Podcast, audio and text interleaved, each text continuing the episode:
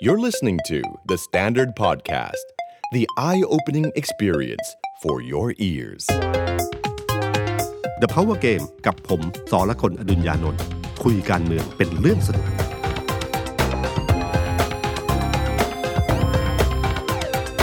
สวัสดีครับ ผมสอละคนอดุญญานนท์ สวัสดีครับ ผมเอกธนกรวงยาบรรณาธิการข่าวไทยของ The Standard ครับ สวัสดีคุณผู้ฟังแล้วก็สวัสดีพี่ตุ้มครับ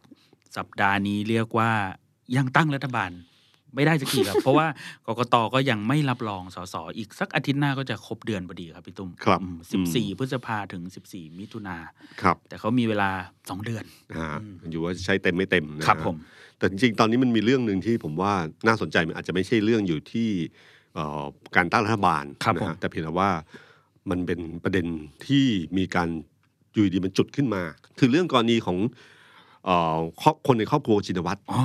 เรื่องนี้ เนาะคุยกันแล้วก็ ครับ บอกว่าอาจจะเลื่อนกลับเรื่องคุณอุ้งอิงเป็นนายก อืม คือเรื่องเนี้ยมันเกิดขึ้นเพราะว่านักข่าวบังเอิญใช่ไหม อ่าใช่ครับ นักข่าวบังเอิญก็คือว่าเอ่อครอบครอบครัวชินวัตรเนี่ยเขาไปกินข้าวกัน ครับ นะครับไปกินข้าวกันที่โรงแรมแห่งหนึ่งแถว แถวหลานหลวง หลานหลวง อ่า ใช่ไหมแล้วก็มีนักข่าวกลุ่มหนึ่งบังเอิญไปกินข้าว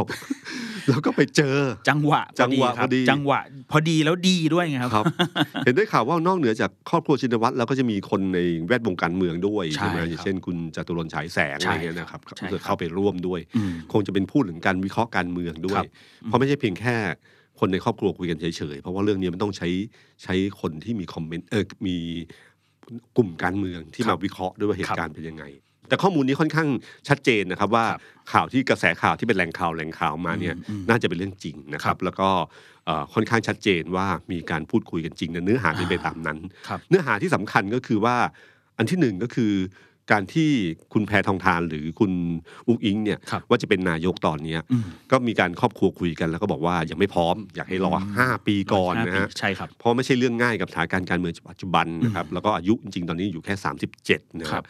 ซึ่งตอนนี้ก็มีแคนดิเดตนายกคนอื่นที่เหมาะสม อย่างเช่น คุณเศรษฐาทวีสินของ อ่า เพื่อไทยเองนะครับ ใช่ หรือทางคุณพิธา ครับ นะครับพักก้าวไกลซึ่งปัจจุบันนี้เป็นแคนดิเดตนายก ครับ อยู่เพราะว่าได้เสียงข้างมากนะครับ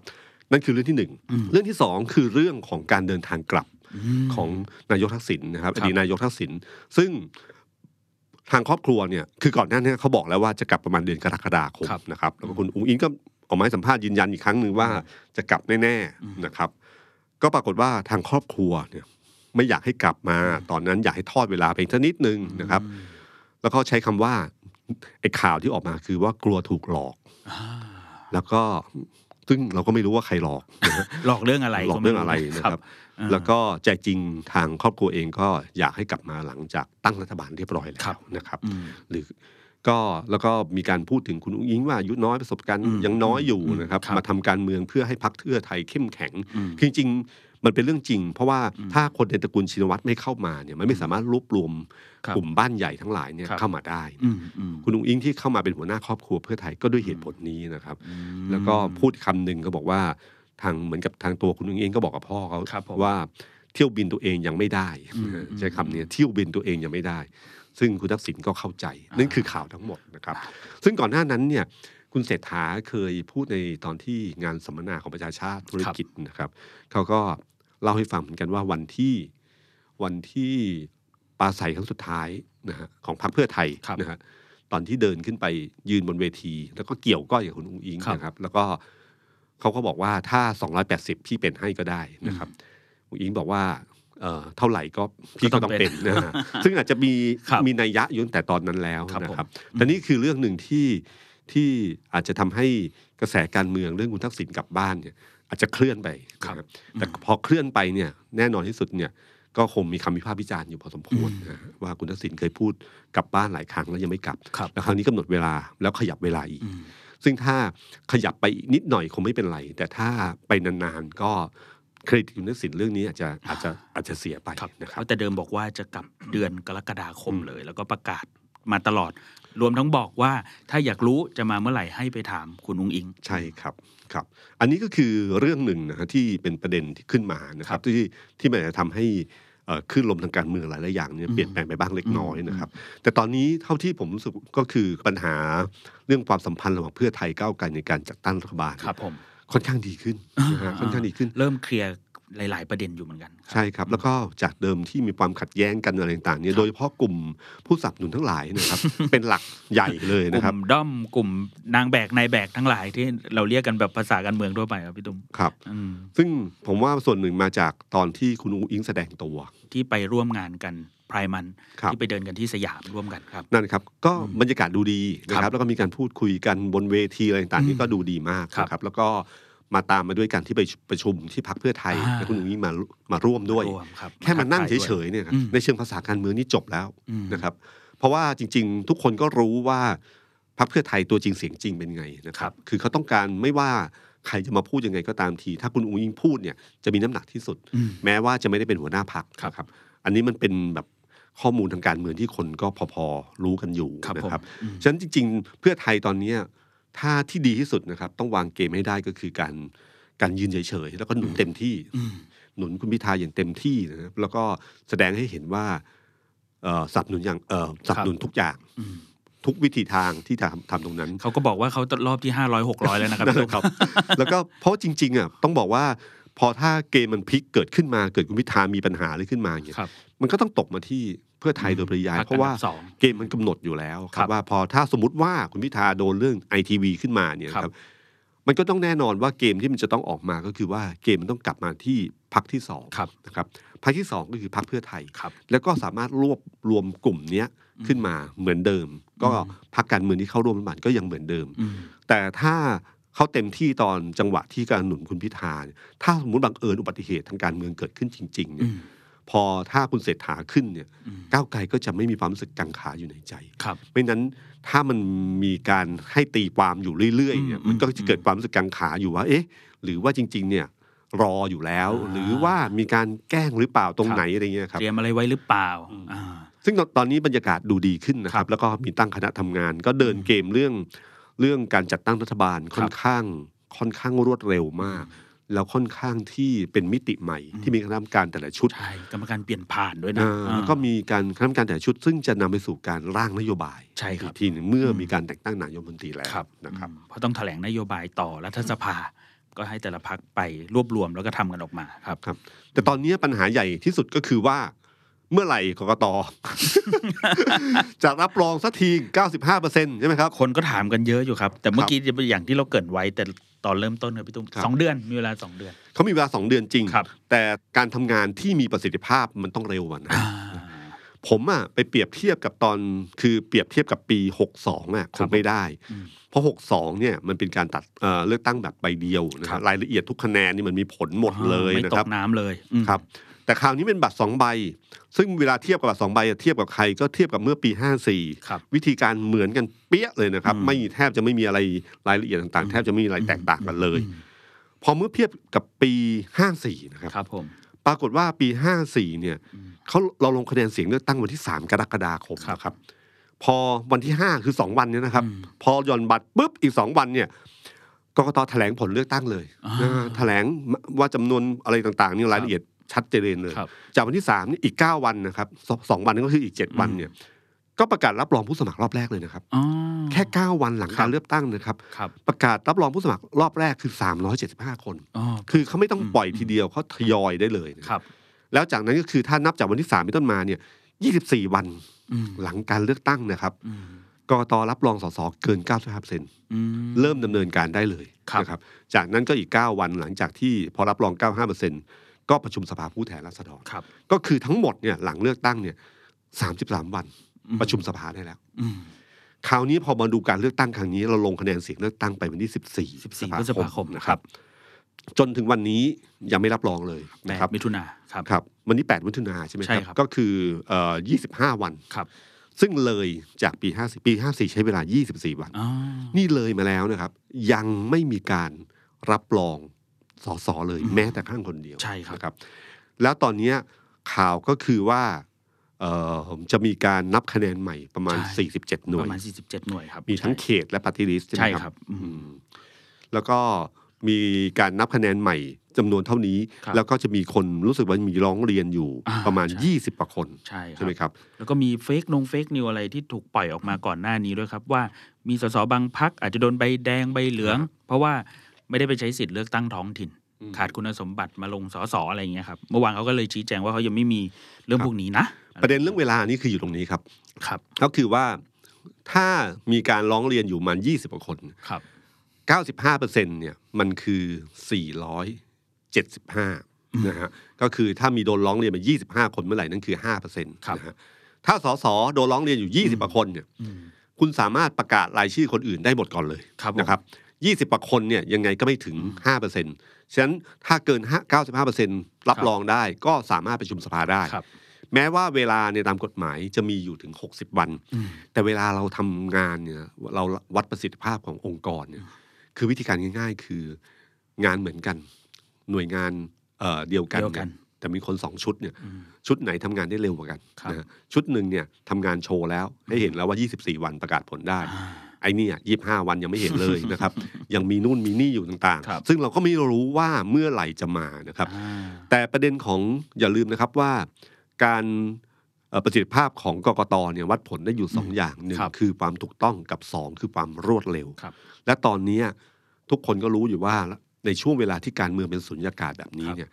คลมปัจจุบันก็ไม่สามารถทำอะไรได้มาก เพราะเป็นคลมรักษา ครม การ รักษาการ ใช่ไหมครับ ครับ การอนุมัติหรือการทำอะไรใหญ่ๆเนี่ยไม่ได้เลย ครับ นะครับฉะนั้นตอนนี้ก็คือที่ดีที่สุดคือต้องเปลี่ยนผ่านอย่างรวดเร็วนะครับ กระดุมเม็ดแรกของการเปลี่ยนผ่านคือกกต อืม ฉะนั้นนี่คือสิ่งที่เราผมว่าเราต้องเร่งกันแทบทุกวัน ครับ นะครับ ว่ากกตเนี่ยจะต้องเร่งเรื่องนี้ อืม นะครับ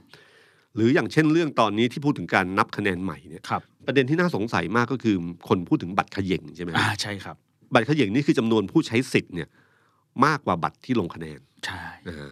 ลงเอ่อมีคนใช้สิทธิ์ร้อยหนึ่งปรากฏว่าบัตรที่ลงคะแนน 99 เอ๊ะ บัตรหายไปไหน อ่า เอ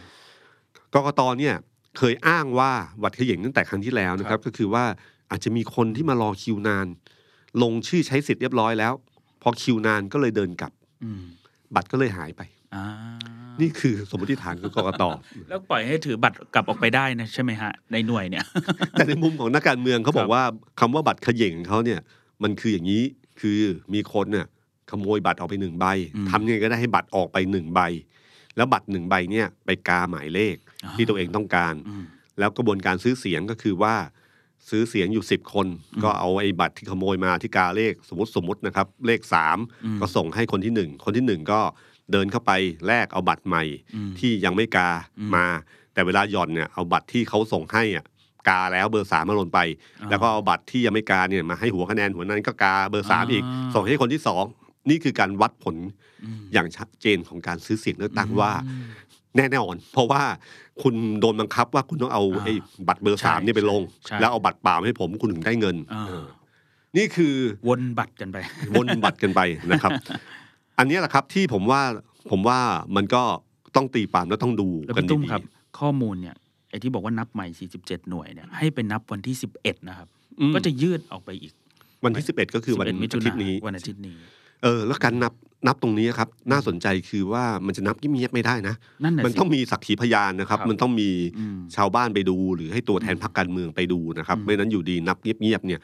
ผลออกมาคนก็จะไม่ยอมรับอีกนะ ใช่ นะครับ อืม ซึ่งที่ผ่านมาขนาดนับกันไม่เงียบนะ ก็ยังมีประเด็นเรื่องการแบบว่าเออสงสัยในผลคะแนนรอบที่แล้วที่ผมไปอยู่ตามหน่วยเลือกตั้งอะครับพี่ตุ้มปัญหาใหญ่ที่สุดก็คือเรื่องดุลพินิจครับ ครับ เวลาดูว่าบัตรดีหรือบัตรเสียเนี่ยเป็นเรื่องใหญ่มากๆ แล้วก็ชาวบ้านเนี่ยเขารู้สึกว่าเจตจำนงเขาเนี่ยคือมันกาเบี้ยวกาเอียงอยู่บ้างเออแต่มันรู้ว่ากาเบอร์ไหนไง ใช่ครับ แต่ทีเนี้ยกรรมการประจำหน่วยบางทีก็บอกว่ากา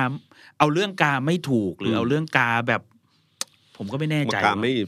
ตรงเออ เออ เลย หรืออะไร ช่อง อย่าง หรือย อะไรพวย กเงี้เลเนี้ย ช่อง ครับ หรืออะไรอย่างเงี้ยมาเป็นบัตรเสียไปซะทั้งหมดเออ ครับไต เรื่องเนี้ยผมเคยถามอาจารย์ปริญญา อืม อาจารย์ปริญญาบอกว่าจริง ๆ เนี่ยจะคือถ้ามันไม่ได้ถึงขนาดแบบไม่รู้ว่าแสดงเจตจำนงให้ใคร การเครื่องหมายถูกอย่างเงี้ย ครับ อันเนี้ยเป็นบัตรเสียแน่ๆแต่ที่ไม่เสียเนี่ยมันควรจะบอกอธิบายได้ว่าเขารู้ว่าเขาจะกาให้ใคร อืม แสดงเจตจำนงให้ใครชัดๆ เพียงแค่ไม่เรียบร้อยเท่านั้น เพียงแค่ไม่เรียบร้อยอะไรประมาณนี้ครับ ครับ อืม อันนี้ก็เป็นเรื่องที่ต้องถกเถียงกันต่อนะค ครั รับ บ แต่แต่บังเอิญผลมันห่างกันเลยไม่เป็นเท่าไหร่ไม่ไม่เป็นอะไรเท่าไหร่ ครับ แต่ถ้าผลมันใกล้ๆกันเนี่ยผมว่าเรื่องนี้จะเป็นเรื่องใหญ่เพราะจำนว คน รับ บัตรเสียเยอะเหลือเกิน เยอะไหม เยอะจริงครับ อืมซึ่งไม่รู้ว่าเยอะเพราะอะไรบ้าง ครับ นะครับ ซึ่งซึ่งอันนี้ก็วัดประสิทธิภาพเหมือนกันนะครับ ว่าหน่วยงานจัดเลือกตั้งยังไงที่ทำให้บัตรเสียเยอะ ครับ เป็นเพราะว่าเจตจำนงของประชาชนที่ต้องการที่ทำบัตรเสียหรือเปล่า ใช่ หรือว่าเพราะอื่น ครับ ๆจำเลขผิดกาผิดพ้าง กราฟดุลพินิษในการมองว่าบัตรนี้เป็นบัตรเสียบ้างอะไร ครัอบย่างเงี้ยนะครับ แต่เรื่องกกตมีนักการเมืองท่านหนึ่งพูดพูดไปดีเหมือนกันครับ อืม อาจารย์วันนอร์ครับ โอ้อาจารย์วันนอร์พูดแต่ละครั้งดีทุกครั้ง ครับ นะครับ อืม ครับ ครั้งล่าสุดนี้ก็พูดดีมาก อ่า นะฮะ ใช่ครับ คือเขาคือเขาผมว่าเขาตั้งประเด็นในสิ่งที่อยู่ในใจประชาชน ใช่ มาก อ่า เขาบอกว่าตอนเนี้ยเขารู้สึกว่าแบบสื่อมวลชนเนี่ยชอบถามว่า ครับ กกตเนี่ยหรือสารมนูญเนี่ยผู้มีอำนาจว่ายังไง อืม แต่ไม่เคยได้ยินคำถามจากสื่อมวลชนเลยว่าประชาชนทั่วไปว่าอย่างไร อ่า เพราะประชาธิปไตยคือการปกครองโดยประชาชนของประชาชนเพื่อประชาชน ครับ อำนาจจริงๆเนี่ยเป็นของประชาชนนะครับกกตเนี่ยเป็นผู้แค่จัดการเลือกตั้งสารรัฐธรรมนูญก็มีหน้าที่แก้ไขเมื่อมีปัญหา อืม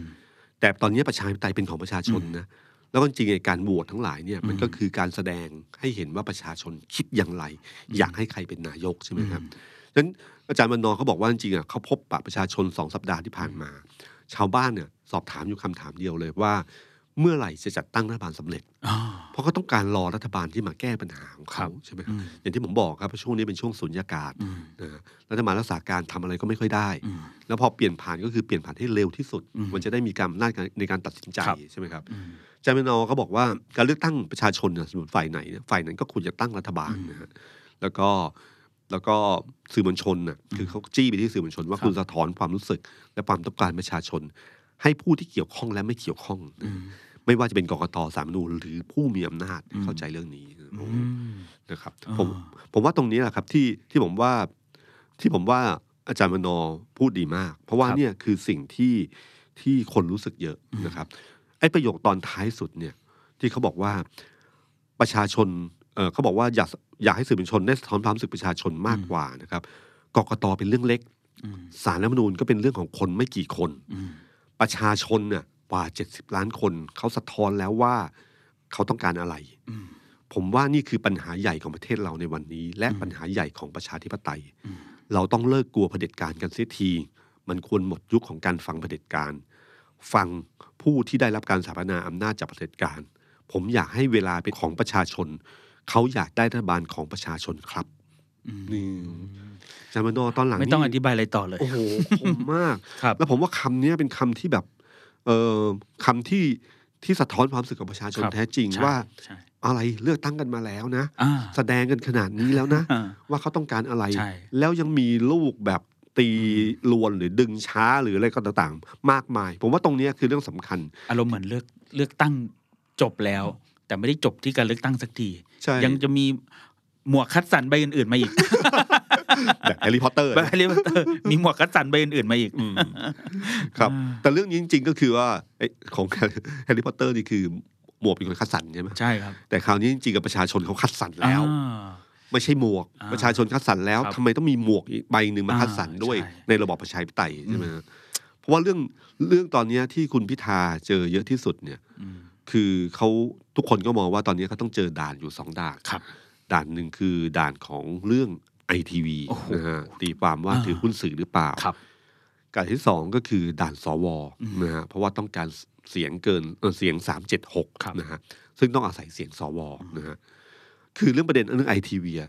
ถามว่าใครผิด ผมว่าจริงๆอะต้องยอมรับความจริงว่ามันผิดทั้งคู่ อืม คนหนึ่งที่ผิดคือคุณพิธา ครับ คือไม่ระมัดระวัง อืม คือใครๆก็มองก็สงสัยว่า เอ๊ะทำไมถึงไม่โอนออก อืม เพราะวันนี้ที่โอนออกก็แปลว่ามันโอนได้นี่นา อืม แล้วเมื่อรู้ตั้งแต่วันแรก แล้วทำไมถึงไม่โอน อืม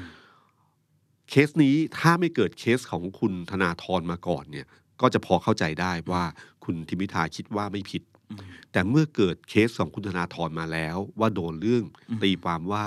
การถือหุ้นวีลักษณ์เนี่ยคือการถือหุ้นสื่ออ ม ทั้งที่ไม่ได้ทำการมาแล้วนะ อืม แต่ก็ยังถือหุ้นสื่อแล้วก็ผิด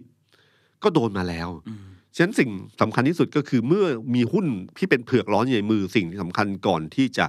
ลงสมัครรับเลือกตั้งคือโยนเผือกร้อนนี้ออกไป อืม นะฮะคำว่า ITV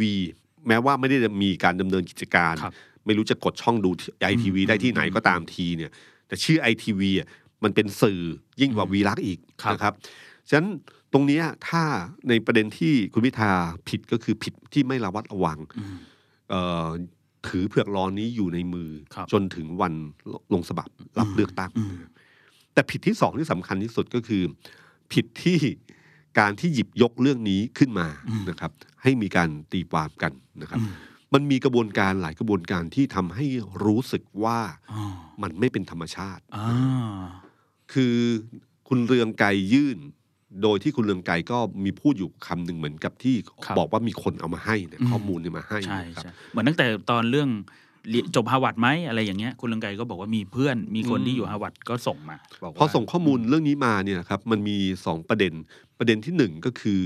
มันมีอดีตผู้สมัครของพรรคอนาคตใหม่คนหนึ่งที่ย้ายไปอยู่พรรคภูมิใจไทย ใช่ครับ หยิบประเด็นเรื่องนี้ขึ้นมา อืม แล้วในวันที่มีการซักถามคือประเด็นเรื่องนี้นอกจากถือหุ้นเรื่องนี้เนี่ยแล้วมีการซักถามในที่ประชุมผู้ถือหุ้น ครับ ว่าทำธุรกิจสื่อหรือเปล่า อืม แล้วปรากฏว่ามีการค้นไปว่าคนที่ไปไปไปซักถามในใน ครับ ที่ประชุมเนี่ย ครับ เป็นคนของอดีต อืสมสคนนี้ อืม นะฮะไปซักถาม ครับ ว่าว่า อืม ไอทีวียังทำธุรกิจสื่อหรือเปล่า ใช่ครับ ปรากฏว่าเขาก็ตอบว่ายังดำเนินการอยู่ อืม แล้วก็มีคำพูดต่อว่าตามอะไรต่างๆ ตาม ครับ ระเบียบอะไรต่างๆของเขาเนี่ยครับเอ่อปรากฏว่าเนื่องจากคำหน้ามีวรรคคำว่ายังดำเนินดำเนินการอยู่ ครับ เนี่ย ผม มันก็หมายถึงว่ายังดำเนินการอยู่ในการเป็นสื่ออ ม ธุรกิจสื่อนะครับ อืม ซึ่งเรื่องนี้คือเรื่องที่หนึ่งที่มีข้อสังเกตว่าเอ๊ะอยู่ดีจะไปซักถามทำไม ครับ แปลว่าซักถามเนี่ยเพื่อเอาข้อมูลเนี่ยเอามาใช้ อ่าหรือมีอ g e n d a อะไรหรือเปล่าทำไมอยู่ดีต้องถามคำถามนี้ ใช่ ทั้ง ครั ทั้ บ งที่อาจจะรู้รู้อยู่แล้วก็ไอทีวีเนี่ยมันไม่ต้องถามเลยก็ได้นะพี่ คือคือถ้าไม่ถามเนี่ยครับมันก็มีการตีความต่ออา ว่าใช่ไม่ใช่ไม่ใช่ อ่า แต่การอยู่ดีๆเขาไปถามในที่ประชุมผู้ถือหุ้น ครับ แล้วกรรมการบริษัทบอกว่ายังดำเนินการอยู่ อืม มันเป็นการขีดเส้นใต้ให้ อืม ให้เป็นชัดเจนว่า ขนาดคนที่บริหารงานอยู่ บอกว่ายังดำเนินการธุรกิจสื่ออยู่นะฮะเป็นคำถามเป็นตัวอักษรที่ชัดเจน ครับมี ะ บัน ครับ ทึก มีบันทึกชัดเจนอย่างนี้ขึ้นมา อันนี้คือเรื่องที่หนึ่ง ครับ กับเรื่องที่สองก็คือที่คุณพิธาออกมาให้สัมภาษณ์เนี่ยครับว่าอยู่ดีมันมีการเปลี่ยนข้อความในแบบส่งงบการเงิน อ่ครับครับ ซึ่งเรื่องนี้ลองไปไล่ดูจริงๆอะ อืม สำนักข่าวอิสราก็ไปหาข้อมูลมาแล้วก็เอา ใช่ เอกสารมายืนยัน ครับ เนี่ยมันมีการเปลี่ยนแปลงจริง อืม แบบ อืม แบบแบบผิดสังเกตมาก ครับผม คือในในแบบนำส่งงบการเงินเนี่ยมันมีอันหนึ่งช่องหนึ่งเนี่ยนะครับ คือเขียนว่าประเภทธุรกิจสินค้าและบริการ ครับ ซึ่งให้ยืนยันว่าประเภทธุรกิจสินค้าและบริการของของไอทีวีคืออะไร อืม นะฮะเอ่อปี 58 ถึงปี 59เนี่ยนะครับ ครับ ในช่องที่ระบุเนี่ยระบุว่าไม่ได้ประกอบกิจการผลตอบแทนจากเงินลงทุน อืม ดอกเบี้ยรับนะฮะ อืม คือบอกไม่ได้ประกอบกิจการเลยไอ้เงินที่ทั้งหลายที่ได้มาเนี่ย ครับ มาจากเงินลงทุนและดอกเบี้ยรับ อืม พอปี 60 ถึงปี 62 60 61 62เนี่ย ครับ ก็ระบุว่าไอ้ประเภทธุรกิจสินค้าและบริการคือ บอกว่ากิจกรรมของบริษัทโฮลดิ้งที่ไม่ได้ลงทุนในธุรกิจการเงินเป็นหลัก อืม แต่พอปี 63 64 อืม เอ่อระบุว่าเป็นประเภทธุรกิจสื่อโทรทัศน์นะฮะ อืม แล้วก็ระบุว่าปัจจุบันไม่ได้ดำเนินการเนื่องจากติดคดีความ อืม นะฮะเอ่อแต่พอมาปี 65 อ่าก่อนเลือกตั้ง คือก่อนหน้านั้นบอกว่าธุรกิจเออเป็นเป็นสื่อโทรทัศน์นะค ครั รับ บ แล้วก็แต่ระบุว่าปัจจุบันไม่ได้ดำเนินการเนื่องจากติดคดีความ อืม แต่พอปี 65นะฮะปิดงบเดือนธันวา ครับ เขาระบุว่าประเภทธุรกิจ สื่อโทรทัศน์ช่องบนสินค้าบริการ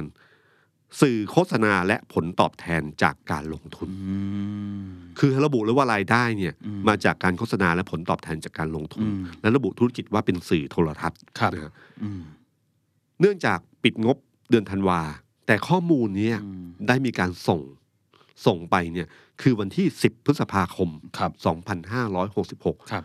ก่อนการเลือกตั้ง 4 วัน ใช่ครับอืม ประเด็นนี้ก็คืออยู่ดีทำไมประเภทธุรกิจการช่องในประเภทธุรกิจสินค้าและบริการเนี่ยถึงมีการเปลี่ยนแปลงไปและเปลี่ยนในปี 65 สิ้นปี 65 นะครับ พอสำนักข่าวอิสลาเจาะเพิ่มไปว่าคนทำบัญชีเนี่ย ชื่อคุณนฤวัฒน์นพคุณ คนนี้เป็นใคร ปรากฏค้นไปโทรไปปั๊บ อ้าว เป็นผู้อำนวยการสำนักงานบัญชีอินทัชโฮดดิ้ง อืม อินทัชโฮดดิ้งนี่คือถือหุ้นใหญ่ในถือหุ้นใหญ่ในไอที ใน ITV ใช่ครับ เพราะเป็นไอทีวีมันเป็นเป็นทรัพย์สินเก่ามากตั้งแต่ยุคนั้นเลยนะ ค ค รั รั บบ ผม คนก็เริ่มสงสัยต่อว่า เอ๊ะทำไมเขาถึงเปลี่ยน อืม อินทัชโฮดดิ้งซึ่งปัจจุบันเนี่ยอินทัชเนี่ยเดิมเนี่ยอินทัชเนี่ยเป็นของเป็นเริ่มต้นบอกว่าชินคอปอินทัชหรืออินคอปเนี่ยเป็นชินคอปเนี่ยเป็นของคุณทักษิณ ครับ แล้วก็ขายให้กับเทมาเซก อืม และตอนเนี้ยเจ้าของคือกราฟเอนจิเนียริง อ้าว ถือหุ้นใหญ่ ครับ แล้วอยู่ดีๆ เปลี่ยนตรงนี้ทำไมนะครับ อืม ตอนนี้กับก็ไล่ฟ้องน่าดูเลยใช่ไหม ใช่ครับ เราก็ นะครับคดีเกี่ยวกับเรื่องที่พูดถึงพลังงานทั้งหลาย ใช่ใช่ แล้วก็ ใช่ใช่ ก้าวไกลเองก็มีมีพูดถึงเรื่องนี้ค่อนข้างเยอะ ครับ นะครับเรื่องทุนผูกขาดเรื่องอะไรพวกเนี้ยนะครับ อืมล่าสุดก็มีมีอีกพักหนึ่งก็เพิ่งโดนไปเหมือนกันครับ อืม พักไทยสร้างไทย เออก็โดน คุณสุา ดีเหมือนกัรัตก็ น โดนเหมือนกัน ครับ อืม ซึ่งตตอนเนี้ยครับที่ที่ทำให้พอมันมีมีข้อสังเกตแบบนี้ขึ้นมา ก็ทำให้รู้สึกว่าเรื่องไอทีวีไม่ใช่เรื่องแบบการยื่นแบบสงสัยแบบธรรมชาติแล้ว มันคล้ายๆว่ามันมีเงื่อนงำอะไรบางอย่าง ที่ขุดหลุมดักไว้แล้ว คือเหมือนกับเห็นประเด็น แล้วก็ขุดหลุมขุดหลุมดักให้ชัดขึ้น อืม ด้วยการให้ซักถามในที่ประชุมผู้ถือหุ้น ครับ หรือการแก้ในเรื่องของข้อความในแบบส่งงบการเงิน ครับ นะฮะซึ่งประเด็นเนี้ยเป็นประเด็นที่ผมว่ามันทันดำมาสู่ คือนอกเหนือจากการตีความในสารรัฐธรรมนูญซึ่งซึ่งข้อมูลเองก็มันใช้คำว่าตีความได้หลายมุมนะฮะก็มีการวิเคราะห์กันเยอะมาก ครับ แต่พอมันเพิ่มตำหนิพวกนี้เข้าไป อืม เหมือนจะทำให้เรื่องมันชัดขึ้น อืม และตีความง่ายขึ้น อืม นะครับ ตอนเนี้ยคุณพิธาเนี่ย พอเจอเรื่องไอทีวีเนี่ย ผมสังเกตอันหนึ่งคือเขาใช้กระบวนท่าเดียวกับตอนที่คุณทักษิณโดนคดีซุกหุ้น ครับ คือคุณทักษิณนี่เคยโดนคดีซุกหุ้นเมื่อปี 44 หลังเลือกตั้ง ครับ นะครับ คือเขาอะไม่เหมือนกับคุณพิธาตรงที่ว่าเขาโดนเสียบก่อนเลือกตั้ง ครับ คือปปชเนี่ยลงมติเมื่อประมาณคือเลือกตั้งเนี่ยวันที่ 6 มกราคม ครับ 2544 ตอนนั้นในนามพรรคไทยหลักไทย ครับ นะครับปปชลงมติเนี่ยวันที่ 26 ธันวาคม ปี 63 ก่อนการเลือกตั้งเพียงแค่ประมาณ 10กว่าวัน ครับ นะครับ ว่าคุณทักษิณเนี่ยผิดในกรณีซื้อหุ้นในตอนยื่นบัญชีทรัพย์สินในสมัยเป็นรัฐมนตรีก่อนหน้านั้นนะครับ พอเสียบเข้าไปตรงนั้นเนี่ย ตอนนั้นไทยรักไทยก็โวยมากเลยว่ามันเสียบกันก่อนเลือกตั้ง มันอาจจะมีผลเอ่อต่อการตัดสินใจเลือกตั้งของประชาชนได้ ครับ แต่ผลการเลือกตั้งปรากฏว่าไทยรักไทยชนะถล่มทลาย อืม พอพอธนาถมทลายในวันที่ 6 มกราคมเนี่ย18 มกราคมเนี่ยศาลก็รับเรื่อง อืมอืม แล้วก็กว่าจะตัดสินเนี่ยก็คือวันที่ 3 สิงหาคม ก็ตัดสินว่าคุณทักษิณไม่ผิดกับกรณีนี้ แต่กระบวนการที่คุณทักษิณทำก็คือว่า หลังจากการเลือกตั้งปั๊บเขาเดินหน้าทำงานแบบไม่มีวันหยุดทันที อืม นะฮะลุยลุยลุยลุยลุยลุยให้เห็นเลยว่าเขาทำงานแบบจริงจังรว ครั ด บ เร็ว อืม เอ่อทำงานหนักทำงานจริงจังนะครับในขณะเดียวกันมุมหนึ่งก็จะเริ่มมีมวลชนออกมา อืม เป็นกำแพงนะฮะ อืม คือออกมาเรียกร้องออกมาสนับสนุนคุณทักษิณ ครับ คือเล่นทุกด้าน แล้วสุดท้ายแล้วก็นำมาสู่เรื่องของการศาลตัดสินว่าคุณทักษิณไม่ผิดในเดือนสิงหาคม บกพร่องโดยสุ สุจริตนะครับ เนี่ยคำนี้เป็นวาวัฒกรรมที่ดังมากนะค ครั รับ บ คือคุณพิธาเนี่ยใช้กระบวนท่าคล้ายๆกันนะครับ อืม ก็คือว่าตอนนี้สังเกตไหมครับเขาเดินเรื่องของการทำงานทำงานทำงานให้เห็นเลย อ่า นะครับ ใช่ใช่ใช่ แม้จะ ใช่ ไม่ใช่ชื่อชัดชาติก็ตาม ทีนะครับแต่ก็เดินเกมทำงาน แต่ ต เจ ล อ อ ชัด ด ชาติกันมาแล้วนะครับ ก็เดินเกมตรงนี้ตลอดเลย ใช่ ก็จะไป ใช่ เจอคนนู้นเจอคนนี้มีกระบวนการตั้งคณะกรรมการอะไรต่างๆเดินหน้าอย่างรวดเร็ว ครับ นะครับ ขณะเดียวกันเขาก็เดินเรื่องมวลชนก็คือเริ่มไปไปตั้งแต่กรุงเทพ ครับ นนทบุรี ใช่ ไปชนบุรีไปอย่างเงี้ยคือจริง ๆ ก็เหมือนกับว่าพอชนะเลือกตั้ง อืม ก็ไปขอบคุณประชาชน พรุ่งนี้ก็จะไปภูเก็ต อ่าพรุ่งนี้ไปภูเก็ต ใช่ ใช่ไหม ครับ เป็น ครับ จังหวัดที่ได้ยกจังหวัดอีกจังหวัดหนึ่ง อืม แล้วก็ตีแตกในภาคใต้ ฉะนั้นตรงเนี้ยครับที่มวลชนยิ่งโชว์ตัวมากขึ้นมากเท่าไหร่เนี่ย มันก็คือการแสดงให้เห็นว่าประชาชนเนี่ยให้การสนับสนุนพรรคก้าวไกลขนาดไหนนะค ครั รับบ เอ่อเกมครั้งนี้ของคุณพิธาเนี่ยเมื่อเทียบกับคุณทักษิณเนี่ยมันแตกต่างกันนิดนึงตรงที่ว่าตอนสมัยคุณทักษิณเนี่ยสังคมอ่ะไทยยังไม่แตกแยกขนาดนี้ ครับ นะครับ มันมีความไม่พอใจแต่ไม่พอใจไม่ถึงขนาดที่ว่าเกลียด อืม จนที่แบบจะต้องแบบห้ำหัน อืม กันเกินกันแบบเต็มที่นะครับ อืม แต่เคสของคุณพิธาเนี่ยค่อนข้างชัดเจน ครับ คือมันสังคมไทยต้องยอมรับความจริงอะตั้งแต่รัฐประหารปี 49 เป็นต้นมา อ่า เนี่ย ใช่ สังคมไทยมันแตกเป็นสองซี่มาเรื่อยๆนะครับ อืม พอแตกไปเรื่อยๆเนี่ย พอวันนี้เนี่ยคุณทิมพิธาเจอเนี่ยก็คล้ายๆมันเมื่อเอิญมีเหตุ เมื่อตอนคุณธนาธรเลือกตั้งครั้งที่แล้ว ใช่ใช่ครับ ที่รู้ว่าพรรคอนาคตใหม่เป็นที่ไม่พอใจของผู้มีอำนาจ อืม ฉะนันวิธีการจัดการคุณธนาธรครั้งก่อนก็คือว่าไม่ยอมแม้แต่ให้เข้าสภา อืม วันแรกก็ต้องนั่นเล ใช่ ย ใช่ นะครับ ที่เราเห็นกัน ยุติ ไปคุณ อ่า คุณธนาธรจะพูดในสภาก็พูดไม่ได้ก็พยายามประท้วงกันแบบเต็มที่มากไม่ให้พูด เพราะว่าคุณธนาธรตอนนั้นอยากอยากพูดว่าน้อมรับคำสั่งสองศาลอะไรอย่างเงี้ยครับอืม ครับ แล้ว แล้วก็ ก็ โค้งใช่ไหม โค้งใช่ครับอืม คือคือตอนนั้นน่ะแม้จะให้พูดยังไม่ให้พูด อืม ให้เข้าสภายังไม่ให้เข้า ใช่ ครั้งนี้ก็คล้ายๆกัน อืม คือเพียงแค่พอชนะเลือกตั้งมาแล้วเนี่ยปรากฏคุณทิพิธาก็โดนเล่นมาโดยตลอด ใช่ครับ เหมือนมีส่งสัญญาณว่า เอ๊ะนี่แหละ จะไม่ยอมแล้วนะจะ หลา ไม่ ย ย ละ อม ลอก แวนะ หลายละลอกมาเรื่อยๆ ครับ ครับ อืม แต่ขณะเดียวกันเนี่ยต้องยอมรับว่าตอนนี้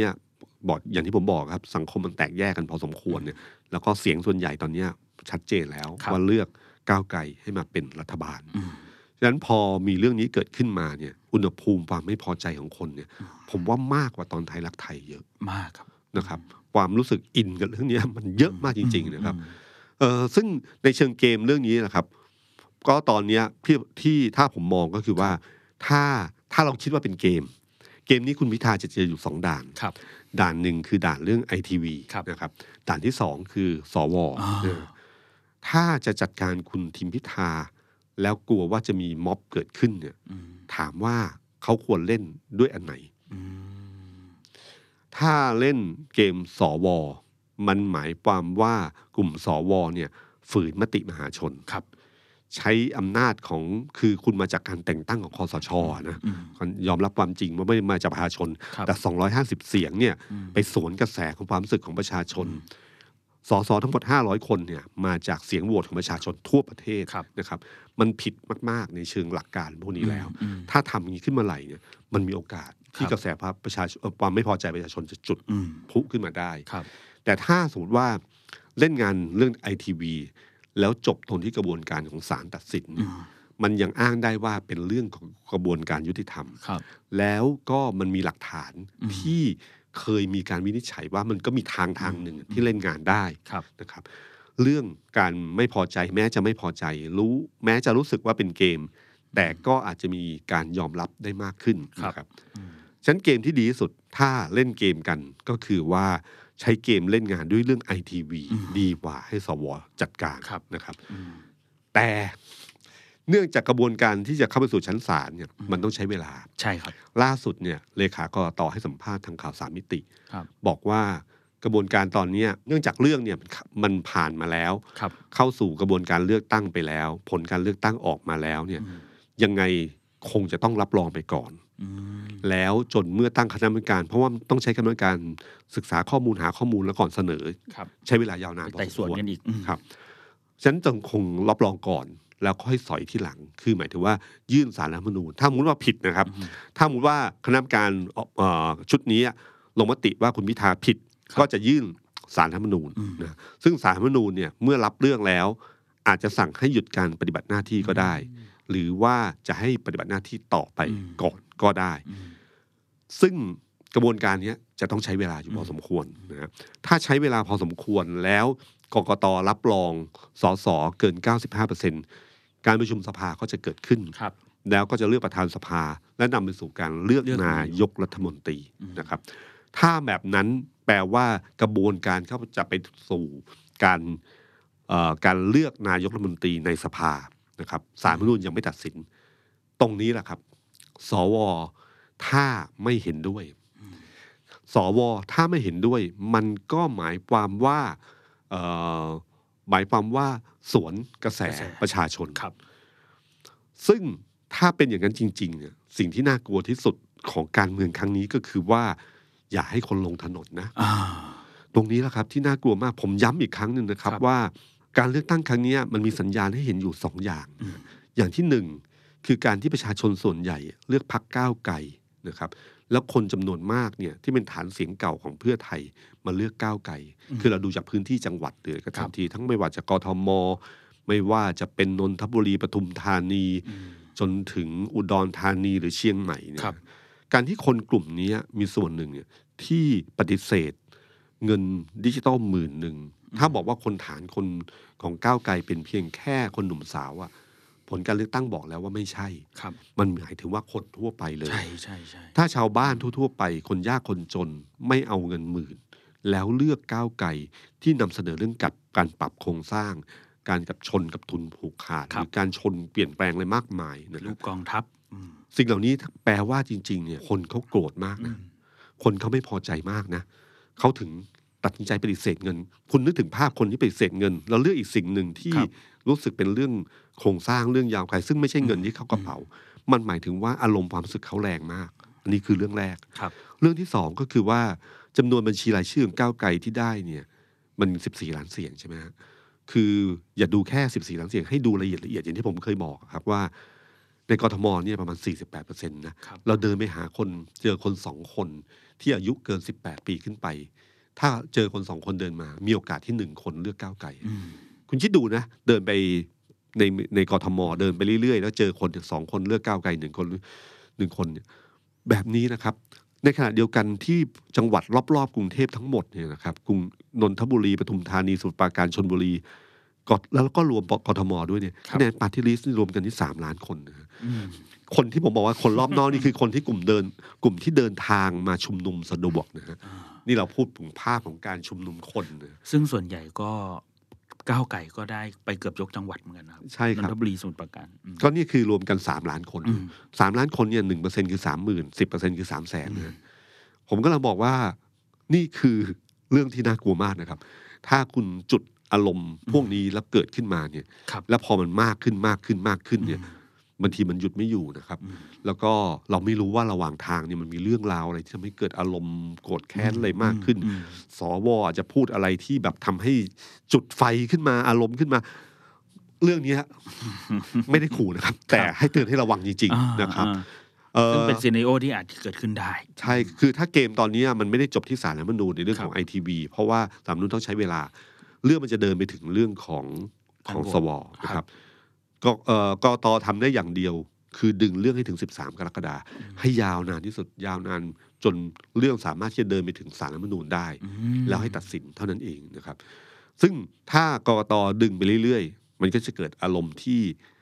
อาจารย์มนอพูดนะครับ ครับ จามานอนนี่คือจุดความรู้สึกขึ้นมาอันหนึ่งแล้ว ถ้าช้าไปเรื่อยๆ ผมว่าจะโดนเร่งทั้งองค์กรเศรษฐกิจ องค์กรธุรกิจต่างๆ แล้วผมเชื่อว่าต่อไปจะม็อบจะเริ่มมากขึ้น วันนี้ก็เริ่มมีม็อบเบาๆ ขึ้นมานิดนึงแล้ว ใช่ใช่ นะครับ มีม็อบสนับสนุนม็อบต้องการให้กกตประกาศรับรองผลไวๆ ครับ อืม ไอ้ตรงเนี้ยเสียงเรียกร้องพวกนี้จะดังขึ้นดังขึ้นดังขึ้นเรื่อย ครับ ๆนะครับ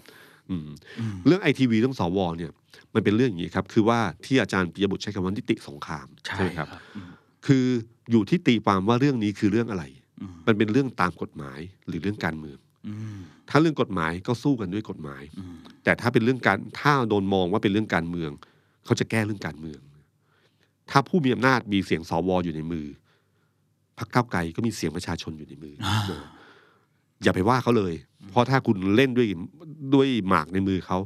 อีกคนหนึ่งก็จะเล่นหมากในมือ ในอำนาจที่ที่เขามีอยู่ในมือเหมือนกันนะครับ ผมผมเลยเชื่อว่าเรื่องเนี้ยหัวใจสำคัญเนี่ยคือกระบวนการตัดสินใจเอ่อกระบวนการตัดสินใจของสว แล้วก็ของกกตและสารรัฐธรรมนูญกับเรื่องนี้นะผมนึกถึง ผมนึกถึงอันหนึ่งครับที่เป็นสัญลักษณ์อันหนึ่งของกระบวนการยุติธรรม คือเทพีจัสติจัสติเทียใช่ไหม ค ค รั รับ บ มันเป็นเทพีแห่งความยุติธรรมนะภาพมันเป็นรูปของผู้หญิงนะฮะถ้าใครคือผมมันเพิ่งเห็น แต่คนในวงการกฎหมายคงคงรู้จัก ครับ เรื่อง ค นี้ รับ ดีนะฮะ อืม คือเป็นรูปของผู้หญิงที่ปิดตา ใช่ครับ มือหนึ่งถือตาช่างใช่ไหมมือหนึ่งถือดาบนะฮะการที่สัญลักษณ์ของผ้าปิดตาตาช่างดาบเนี่ยมันมีความหมาย อืม คือผ้าปิดตาเนี่ยมันหมายถึงว่าเราจะต้องพิจารณาเรื่องทุกอย่างเนี่ยปราศจากอคติใด ๆ แล้วก็ไม่เลือกปฏิบัติ ครับ ไม่สนใจว่าใครเป็นใคร อืม ไม่เกรงกลัวที่บทใด ๆ แล้วก็ปราศจากอารมณ์ความรู้สึกรักโลภโกรธหลง อืม ทุกคนจะต้องอยู่ภายใต้กฎหมายเดียวกัน ส่วนตาช่างเนี่ยมันก็คือความหมายชัดๆ ก็คือความเที่ยงธรรม ครับ ในการตัดสินคดี แต่ดาบน่าสนใจครับ ดาบนี่คือเรารู้อยู่แล้วมันคืออำนาจคือความเด็ดขาด แต่ดาบในมือของเทพีองค์นี้ไม่ได้ชูขึ้นนะครับ แต่ดาบเนี่ยมันคือการลดดาบลงชี้ปลายที่ปลายลงพื้น ครับ คือการชี้ปลายที่ลงพื้นเนี่ยมันมีความหมายก็คือว่าดาบเนี่ยเป็นอาวุธที่มันปานประหารชีวิตได้หมดเลยนะครับ เหมือนอำนาจในการตัดสินคดีความนะเทพีองค์เนี้ยเป็นการเตือนสติผู้พิพากษาทุกคนให้เห็นถึงพลานุภาพของการใช้อำนาจที่มีของเขานะครับ เพราะคำตัดสินเขาเหมือนดาบที่ฆ่าคนได้ มันต้องใช้อย่างระมัดระวังที่สุดและเป็นธรรมที่สุดสวัสดีครับ The Standard Podcast เปิดหู เปิดตา เปิดใจ เปิดโลก